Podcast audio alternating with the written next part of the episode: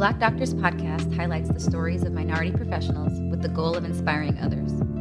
Season 2 provides more episodes and features a wider variety of professions. If you like what you hear, please subscribe and share with others, because the next generation can't be what they don't see. Tune in every Monday to hear our stories told by us. Welcome back to this episode of the Black Doctors podcast. Today I'm privileged to be talking with Dr. Courtney Scrubbs. She is a physician as well as a lawyer. We're going to be able to talk to her about her life and uh, how she's come to her chosen profession. Dr. Scruggs, thank you so much for joining us. Thank you for having me, and, and of course, please call me uh, call me Courtney. Okay, Courtney. Yeah, call me Steven. So, as a physician and a lawyer, um, you're currently practicing as a corporate counsel in the life sciences department at a firm in, in uh, Massachusetts. Yes, so I kind of refer to myself as a medical school graduate. I make that distinction because, like we discussed earlier, I I didn't choose to go into a residency, so I haven't been trained and, and licensed. I have so much respect and admiration for my colleagues who have devoted their life to medicine, then I want to kind of make the distinction that I'm not really there yet. So I don't I don't necessarily call myself a physician. I call myself a medical school graduate, but very firmly stand in my role as a lawyer and as a, a corporate lawyer.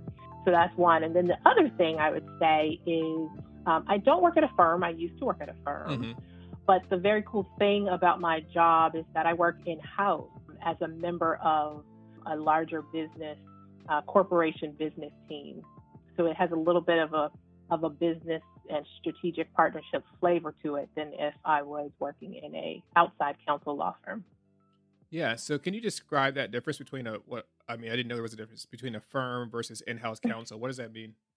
Yeah. So so basically uh, I can give you an example that maybe you can identify with. So in a hospital, there are lawyers who work for the hospital. There are employees of the hospital. They handle only the hospital's matters. They represent the hospital either in litigation or if there's a contract, a new doctor that's coming on, they they will handle drafting and reviewing the contract for the hospital. Um, but because the matters that a hospital might have are so vast and sometimes require deep, deep levels of expertise, um, then um, out, inside counsel, in-house counsel might refer out hmm. a matter or partner with outside counsel in a firm. You know, an in-house counsel's department might be uh, anywhere from three to 20 people. Um, but for a massive organization, they need far more lawyers with broader expertise for matters that they come up. So outside counsel folks work in a firm they take matters sort of one at a time from clients and um, they basically bolster you know the efforts of in-house counsel. Is that clear? Yeah yeah that's so interesting. So what do you what's a typical day like as an in-house counsel? Yeah so so it's it changes from day to day. My current role i support a, a large pharmaceutical company and it's a, a large international pharmaceutical company i should say. And so my client is always the company, but my um, the client, the people, the individual clients that I work with from day to day are also members of the the company's team. So they may be business people, um, or they may be other lawyers. So I'm usually serving someone who works for the company, not someone external to the company. Mm. That's one. Usually it's, it's a counselor role. You know, someone has a question or someone has a problem and um, you know, and, and I have to kind of look into it and sort of give an answer. That's the big, big picture. More specifically, my, my last several years, last four years or so, have been really focused on uh, pharmaceutical man- manufacturing on a global context. And so I might have a client in in Europe um, or a client in Asia that needs to contract with another pharmaceutical company and work out the the deal, the the terms of some type of you know uh, manufacturing transaction. And so I would be the lawyer on that transaction to represent my company in the in the negotiation wow. and in the drafting and execution of the contract. Yeah, it's a pretty it's a pretty interesting job when we're doing that sort of work. Um, and it's definitely not something I ever thought was ever on my radar when I decided to go to medical school. It was just something I didn't even know sort of happened or existed. Yeah. So it's been a eye opening experience for sure. So, do you have any connections for this uh, coronavirus vaccine? ah, um, um, you know, I think I, I think I'm in the same boat that you're in, Steven. I mean, I'm sure people think that you have a connection because you're a physician. So, um, and maybe you you're probably closer to it than I am. I am aware, probably a little bit more aware than the average person on development, drug development, and and more specifically the process that it takes to um, to develop something in a lab and, and then take it out and test it with uh, with animals if you're going to do that, and to test with people and getting through approvals, the FDA, and so on and so forth, and and all the ways that that can go wrong. Yeah. And so that's the only connection I have to the to the information, but unfortunately, no connection to the product. We'll, we'll Nothing work, at all. We'll work together and get, and get the hookup. So when it comes Okay. down to, to becoming a phys- physician and a lawyer, we talked briefly about this earlier, but at what point did you decide that you wanted to be both? Yeah. So actually, it was my first year, uh, my first year of medical school. Um, you may have heard of the Dr. Cameron Lee Matthews, who Uh-huh. is a past, uh huh, past president of the SNMA, Student National Medical Association. I became acquainted acquainted with her before my first year, right before my first year, and during my first year, as I was involved in SNMA, and you know, was really inspired by um, her journey, her path, and you know her boldness to sort of carve out her own space to do what she wanted to do and then realize that it was a thing you know that there were others who chose to add and amplify you know their aspirations in medicine with this other discipline and and so i found as i got to know more and more people like that that that were dual degreeers in that space um, that they were a lot like me Mm-hmm. um, you know, we thought similarly, we had similar interests. And uh, so I thought, okay, I think this is actually my tribe. Like, this is something that I really should consider. So it was really my first year of med school that I decided that I would eventually do it. I just didn't know when. Yeah. But later on in my third year uh, is when I talked to my my deans at my medical school and and let them know, okay, I think I'm ready to to make the transition. And that came from the counsel of others who had made this journey um, and had, you know, said this is the best time to go after third year. So you have the benefit of clinical experience, but you, you know, if you decide to go to residency, you don't have the gap of three years from Right. fourth year to residency. So yeah, ironically, as I look to to what the horizon, what may be on the horizon, there's still gaps.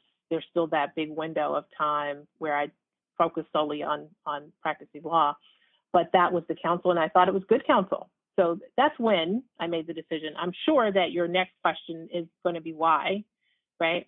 Yes. The next question will be why. But before you answer that, for those that don't know, the SNMA or the Student National Medical Association is an incredible organization that represents underrepresented minority medical students and helps uh, increase diversity of medicine. It's been around since 1964, accomplishing those goals. And you can see how this pipeline and this program of leadership and guidance has helped so many physicians, so many minority um, physicians get to where they want to be in life, just like with uh, Dr. Scrubbs. But yes, uh, continuing on with uh, the why. the why yeah and and and just to to plug you know to, to echo what you said about the snma it's you know it really was pivotal in my experience as um, a medical student it really helped me develop skills that i use in my my current role as an attorney uh, the organizational skill, the big picture perspective learning to influence people how to motivate people um, you know how to see beyond people's um, stated uh, uh, profession or stated skill set to be able to see other things that they can do, their real skills, you know, kind of behind their title, um, and and align them in, with others and, and put them in teams to really get the best outcome. I mean, I just it, there's there's a long, long, long, long, long list Mm-hmm. of um, of what I learned during my very many years in SNMA. I think it's something like 10 or something like that. Um, and and so it's been one of the best decisions I think I've made in my career, in my lifetime. But yes, the why. So I always wanted to be a pediatrician. Um, you know, I always wanted to care for kids when I was young. Um, and and as I, you know, sort of progressed through school, um, I was involved in student government a lot. Um, I became more exposed to law and policy, and and justice and social justice and um, and really being an advocate. And so, as a um, as a medical student, uh, even before medicine, I you know started doing a lot of community work, did research at CHOP in violence prevention. Um, uh, just you know really started to plant my feet in a area that was still relevant to healthcare, probably more like um, public health, you know, less clinical, um, but with this eye and this bend on on social justice. And so I think um, when I finally made the decision, part of it, like I mentioned earlier, was because of an alignment with the community or, or folks who had sort of gone in that direction. But another part of it was, you know, a curiosity about the other side of healthcare um, and also this drive for justice and specifically um, you know, uh, juvenile justice mm-hmm. and this interest in advocating for children. So I actually went to law school to be a child advocate, um, and and sort of you know was pivoted a few times because of more exposure and and influential mentors and folks in my life at, at times where I had to make some decisions. Um, but my first reason for going to law school was to be a child advocate. Wow. So figure. So for students that are uh, considering pursuing the dual degree options, what was the actual process? You know, once you decided, because you had to put in applications for law school or take the LSAT, or how did how did the nuts and bolts work of applying to law school? So I applied to law school like like um, any other law student would. I think it you know it varies if you are at an institution, you're enrolled in an institution that has both programs. Um, then it, you know, your process may be a little different, um, you know, and because it's, you know, it's all one institution and they may have a, a, uh, a, a way that you can apply to both at the same time from the very start. Um, that wasn't my case. I attended Howard Law, uh, the Howard University School of Law. Sorry. Um, you are a Howard grad, so you know how we are. Yeah, yeah. Um, but then I, you know, I, I attended um, a small private osteopathic school in Philly you know, it, I was in a totally different city. And so I approached Howard, you know, just like any other applicant, you know, fill out the application, took the LSAT. I actually took the LSAT as a third year medical student. Wow. figure. Uh, yeah, yeah, that was an experience. Um, but I did well, you know, and I did well in third year. And maybe it was because it was just a different, you know, it was a, a break from clinical medicine to, right. to sort of do something different but yeah, you took the LSAT, applied, um, and I really wanted to go to Howard. So I was super excited when, um, you know, Howard sent me an acceptance. And I think the other nuance of the process was um, the academic leave of absence that I had to take from medical school to go to law school, and just going in and having those meetings with my um, with my dean. They were who, funny story, yeah. funny story, said to me, um, after three years of of being um, an engaged medical student in student government, even at medical in my medical school, and having worked with that administration and with that dean, um, who remembered my interest in law from the very first year. But you know, whenever I spoke with him that third during my third year and said I wanted to go, he said, "Yeah, we we totally see it now. We totally see, we totally see it now. Now that we know you, and we think that you're probably not going to come back. Um, that that you're going to go out into law and there's going to be a market for you and you're going to absolutely love it and you're not going to make your way back to medicine. That's what they told me. Wow. So, um, yeah, yeah. Was isn't that something? It's something. Yeah, well, you're still in the Um, process of writing your story, so you know who knows what the future holds. exactly. Absolutely. Absolutely. Now, overall, did you find that your decision was supported, or were there people that um, didn't think it was such a good idea? Yeah, so definitely both. Um, like any major, you know, decision. Um, you know, my my mom sort of tried to bribe me with a car, with my favorite car. It was a, a, a Volvo SUV, but um, by, at the which, time, which I drive and I, I do, do vouch for. Oh, I love a Volvo SUV. exactly, it's a great car, and I ended up getting it anyway. Yes, but um, but but yeah, she she's just like, no, don't do it, don't do it, don't do it. You know, you've been in school for so long, like you know, let's let's get out of this thing. Um, you know, but now she's super supportive, and now she's you know, when my when I graduated from Howard Law, and I you know I was a trustee at the time, and I was hooded by you know former President Bill Clinton, and was the only student that received that honor. Um, wow. You know, she she she had to eat her words. Mm-hmm. Um, so so I think so so yeah, so there were definitely people who weren't super supportive at the time, but there were people who were. Um, and uh, and they supported me by encouraging me, um, by affirming me that you know I had what it took to to really make this work and and and be successful, or by giving me information and connecting me to people who had done something similar. And you know, years years later, 10 years later, because I started in 2010, 10 years later, I'm so appreciative of the folks who supported me, but also the folks who challenged me and made me, it, you know, sobered me a bit. Yeah. Um, you know, it made me a little bit more judicious and um, and thoughtful about the moves that I made. Yeah. yeah. And this is our first time actually talking, but I remember being at Howard and I knew you were at the School of Law and it was just like this uh, your presence kind of preceded you. We know this was this student who's this rising star, um, DO, JD, and then super high up in the SNMA leadership, super involved, and then became a trustee at Howard. I'm like, who is this person? Like, who does all these things? um, so it is definitely um, an honor to sit and chat with you. Oh, thank you. Thank you so much. I appreciate that. Speaking of the, the trustee, so what does a trustee do and how did you attain that position? So, you know, I mentioned before that student government had become something that I really loved, um, mainly because I found that I had this passion for organizational development and leadership and policy. You know, back when I was in college, my bread and butter, the things I loved to do was write policy in college for the student government. Wow. And I think other people were probably let, you know, there were other interests um, that were being uh, explored as a part of student government by others. And I think I was probably in the minority of folks who just like to really put policies in place.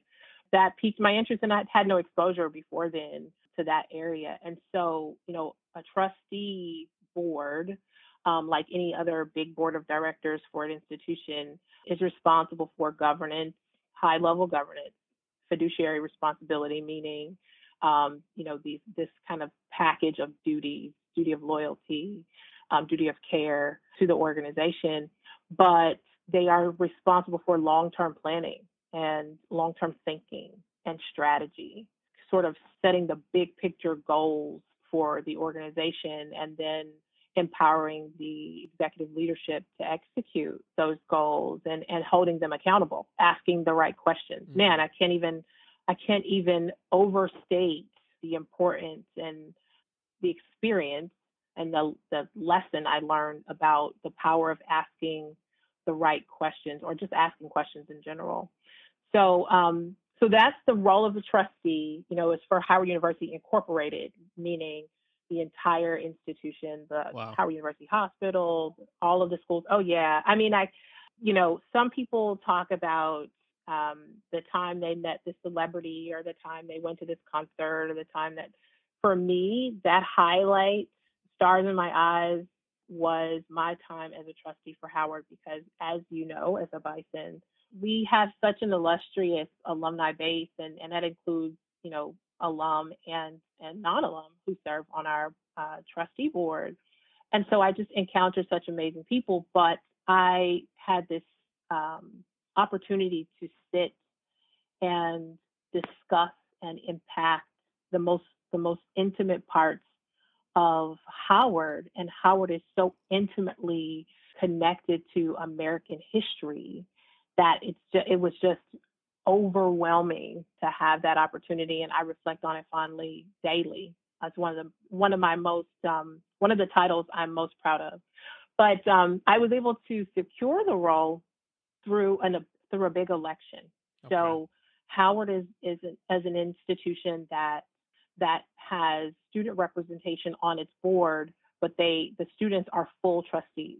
Um, a lot of other institutions have student representation, but they're non-voting. Mm-hmm and they you know they they they sort of there for information or to provide insight but they don't have committee responsibility and they don't have voting rights and howard is distinct in that that's not the case. Once you become a trustee uh, regardless of whether you're undergrad trustee or, or grad trustee you are a full trustee. So um, i ran as a as a graduate for the graduate student trustee role and um, i had to campaign for all of the professional schools professional and graduate schools across the campus. So the, the med school, the law school, nursing, yeah. everybody, everybody that wasn't undergrad. Uh, yeah, a lot of work. I felt like I was running for office in DC, and, and in fact, several of our trustees, student trustees, have gone on to run for office in various areas of the country just because the experience is so intense and so much like what it would include if you're running for a political office. Wow. No, that that's yeah. an incredible experience, and you've affected the lives of so many generations of future Howard students and present Howard students. It's incredible. Yeah. So one of the other things that you you're interested in or you've been influential in is this group, the Dawa Investment Network. Can you describe that mm-hmm. for us and tell us, uh, you know, what that group's all about? Yeah, sure. So Dawa was founded as a spinoff uh, group from a large uh, Black women physicians uh, Facebook group. It, it, came as a result of some folks uh, showing some interest in investment education and uh, a small group of us deciding to put an organization together to facilitate or respond to that interest. We are we are fundamentally an investment education organization, but we learn by doing. And so uh, the women who are um, involved either invest in uh, large corporate, corporate public corporations through stocks or they invest in startups through our angel group. Hmm. Um, and so, yeah, yeah, it's pretty cool, actually. Very, very cool. So it's been a very interesting journey because I, you know, never had a formal business education. Um, what I know about investments, I learned as an early stage corporate attorney who was facilitating um, investment transactions for hospitals and physicians, physician groups. So I learned being on the other side and basically said, you know, listen, there are a lot of communities out here who are making moves, yeah. big financial moves that many of us have never been exposed to. Physicians who are becoming inventors, um, who are becoming entrepreneurs and are developing companies and selling them within five years and, and becoming millionaires, multimillionaires as a result. And there's no distinction between their skill and ability and and ours. Um, and so the only difference is exposure. Absolutely. And so, right, and Dawa was birthed in part to try to bridge the gap and expose, you know, more folks to so these other areas of healthcare and you know and, and wealth building uh, and the like. The other thing too is you know for for black women physicians um, if they are married uh, they often are the uh, breadwinners or or um, or maybe the the financial stewards for their home and they have carry the responsibility for educating the family and, and facilitating financial literacy of the family. And so the thought was if we educate the black woman physician, then we and you know virtually uh, educate that her black family, and so or or her family generally, yeah. and so um, part of it was also just to to facilitate financial literacy, uh, more financial literacy in the black community, you know, by by making sure we know what to do, and also as high earners that we know smart things to do with our money because a lot of times there's a gap there. There's so many things we just don't know. So yeah, so that's Dawa. How many uh, members are you? Does your group have? right now, our our angel group has about 25 women. Um, our investment club has about 80 women. There is some overlap, but but yeah, our numbers. So I guess our numbers are right around a little bit less than 100, and they're all over the country, every corner. And how long has your group been in existence? So it's funny. It's, I think we're at five years. Uh, I should know the date and year that we were founded. It's kind of a blur. I, I think it was 2015. Um, I'm pretty sure it was 2015. Um, and we started taking members in early 2016, I believe. So founded in 15, membership roster's been with us. Um, most of them have been with us since the beginning for about four years. And what kind of uh, folks are you interested in and bringing into your group? Or if they're interested, how would these uh, ladies get in touch and get involved? Yeah. So two things. We, you know, our angel group uh, invests in startup companies by um, uh, people of color. Our all of our investors right now are are Black um, entrepreneurs, uh, two men and two women. We definitely field a lot of pitches that are for from physician entrepreneurs, so folks who have ventures in the healthcare space but we also have investments in lifestyle companies. We al- we have an investment with uh, a company called Goalsetter, that's a financial tech company uh, run by Tanya Van Court. You may have seen her on um, on Shark Tank. Um, it- it's a super impressive company that teaches financial literacy to small children, helps them to learn delayed gratification of saving by way of a of a platform that's laid out for their use, not their parents' use on their behalf, but for their their use. Wow. And it's super cool. So we we hear from you know folks who are thinking about starting companies can always reach out and express some interest uh, that way to for support. You know either for knowledge or for capital. You know for those we don't invest in, we have opportunities to kind of connect them with um, incubator programs or other Right. investors in our network who are better suited to maybe support them.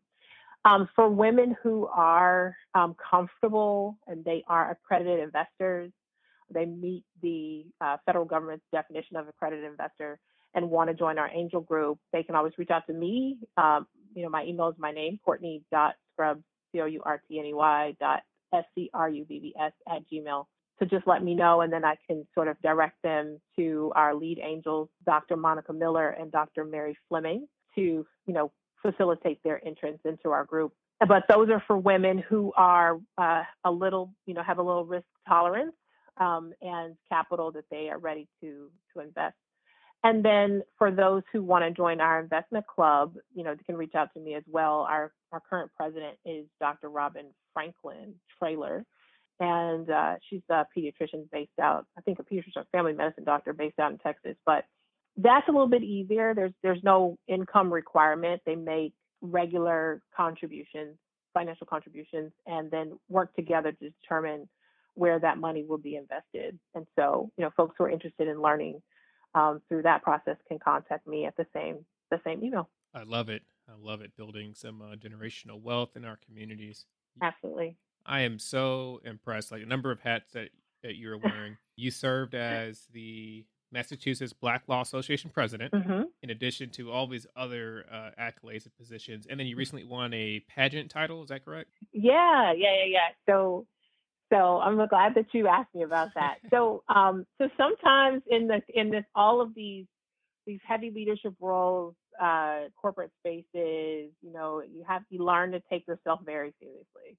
And I encountered an amazing physician lawyer, Dr. Regina Bailey, who's an emergency medicine physician but was a patent lawyer as well Wow. um, who is a fitness competition champion and also a pageant queen, like five or six times over. And I think she was a, an NFL cheerleader as well, but and a, and a and an entrepreneur with a fitness supplement line. yes, yes. Listen, these black women physicians are doing the absolute most Yeah. out here. Um, I'm so inspired by so inspired by them. But I met Regina um, virtually initially and saw that she was in, engaged in pageantry. And I ended up meeting, uh, uh, I think it's Cheslie Kryst, the, um, the current Miss USA. at a black lawyer, uh, black women lawyer function in New York, and her people, people she was with, said, you know, you really should consider pageants. You really should consider it. I said, yeah, no, I don't think so. Um, I'm a curvy woman. I'm not size zero. I don't think that's just for me. And they're like, no, no, no, no, no, no, no. Like you really should think about it.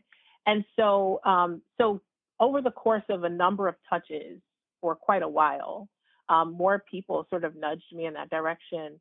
And when I talked to Dr. Bailey, she said, you know, it's a great thing to do, to have fun, to, you know, develop soft skills that maybe you don't have to develop in your uh, in your day-to-day career or that maybe eroded a little bit in your day-to-day career where you have to be so you know serious and so corporate as they say you know and to wear beautiful dresses and to meet other queens and um, and develop this sisterhood but also to have a platform to advance the things that you really care about without having to work through a, a larger organization you know? And so one other one other passion i have is adoption and foster care.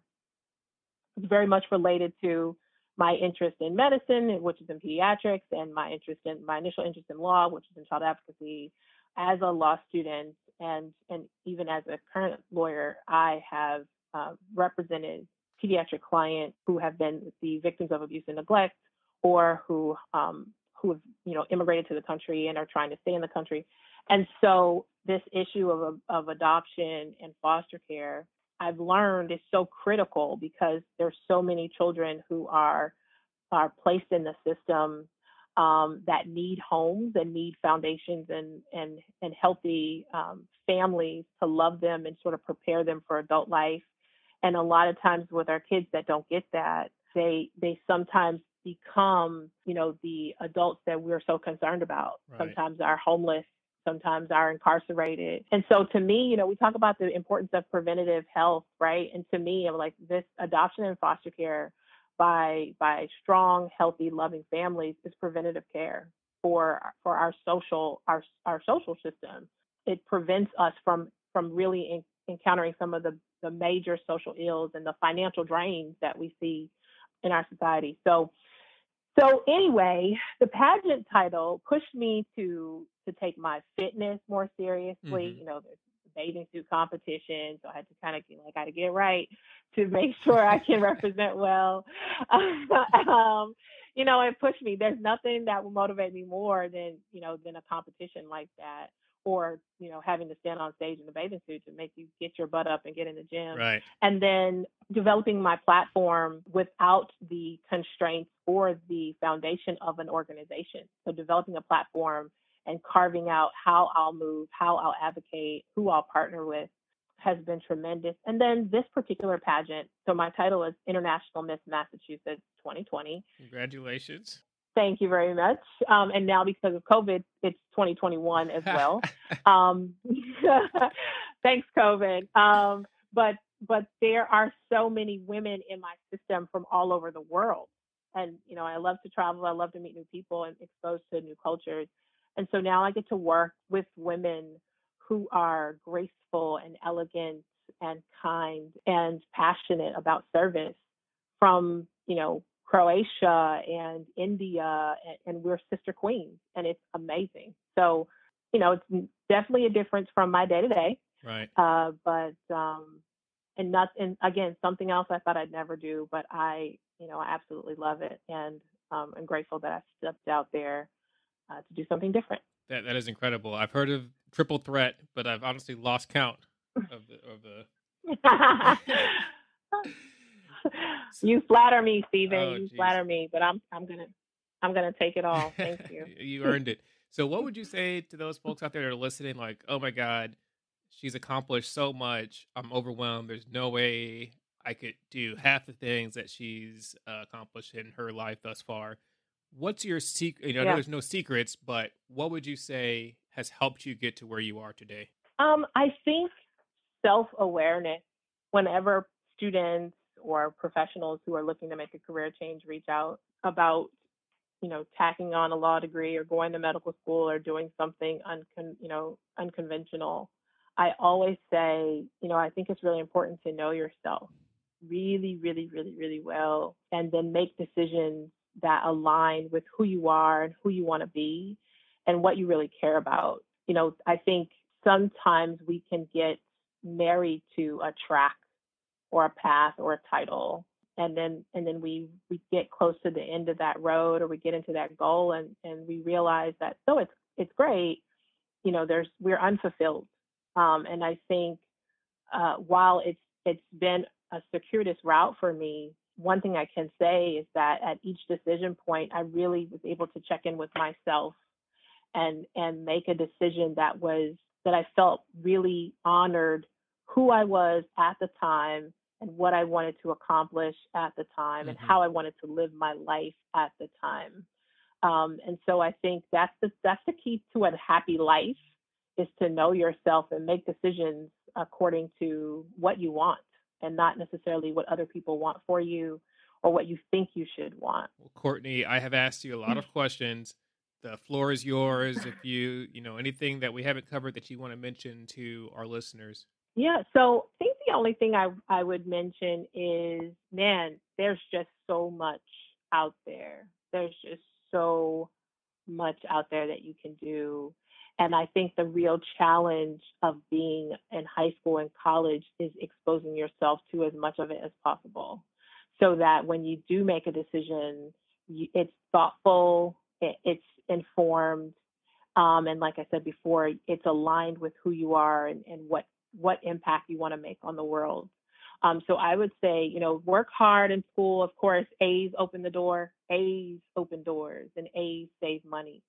Um, A's kind of get you out of the the, the, the loan space Absolutely. if you're going to do any of this professional degree stuff, right? But outside of working really hard, be open minded and expose yourself to as much as possible. Talk to people about and ask them what do they do and what is it like from day to day set up informational meetings with folks, you know, set up lunches, go to different networking events at different conferences. Just really expose yourself as much as possible. Fact finding, fact finding, fact finding before you kind of hone down and settle in to sort of what you want to do. And then also, you know, the power of relationships. I think if there's anything that has been incredibly impactful for me through this entire journey, all the different hats that I wear, it is the um, the knowledge that I've gained from people, not from books, but from people and their lived experiences. Um, and then support and, and how people have opened doors for me um, based upon our relationship. So, you know, I'll say get mentors, you know, nurture those mentor relationships, prioritize relationships over things mm. and money, you know, because you're you're really wealthy when you when you have strong, vast uh, relationships. So yeah, that's what I would say. And also thank you to you, Steven. You know, I think it's I think this is incredible on top of everything else that you do in serving our country and and keeping people healthy, um, and putting people to sleep and waking them back up. you also right. are developing this podcast and, and giving people a platform um, and giving folks an opportunity to to share their journey and to share the wisdom of their journey with the masses Courtney, thank you so much for joining us. And uh, for the listeners out there, you know, stay tuned. Tune in next week for another inspiring episode. The Black Doctors Podcast is a nonprofit, volunteer passion project with the goal of inspiring all who listen. Tune in next week for another episode of the Black Doctors Podcast with Dr. Steven Bradley, your friendly neighborhood anesthesiologist.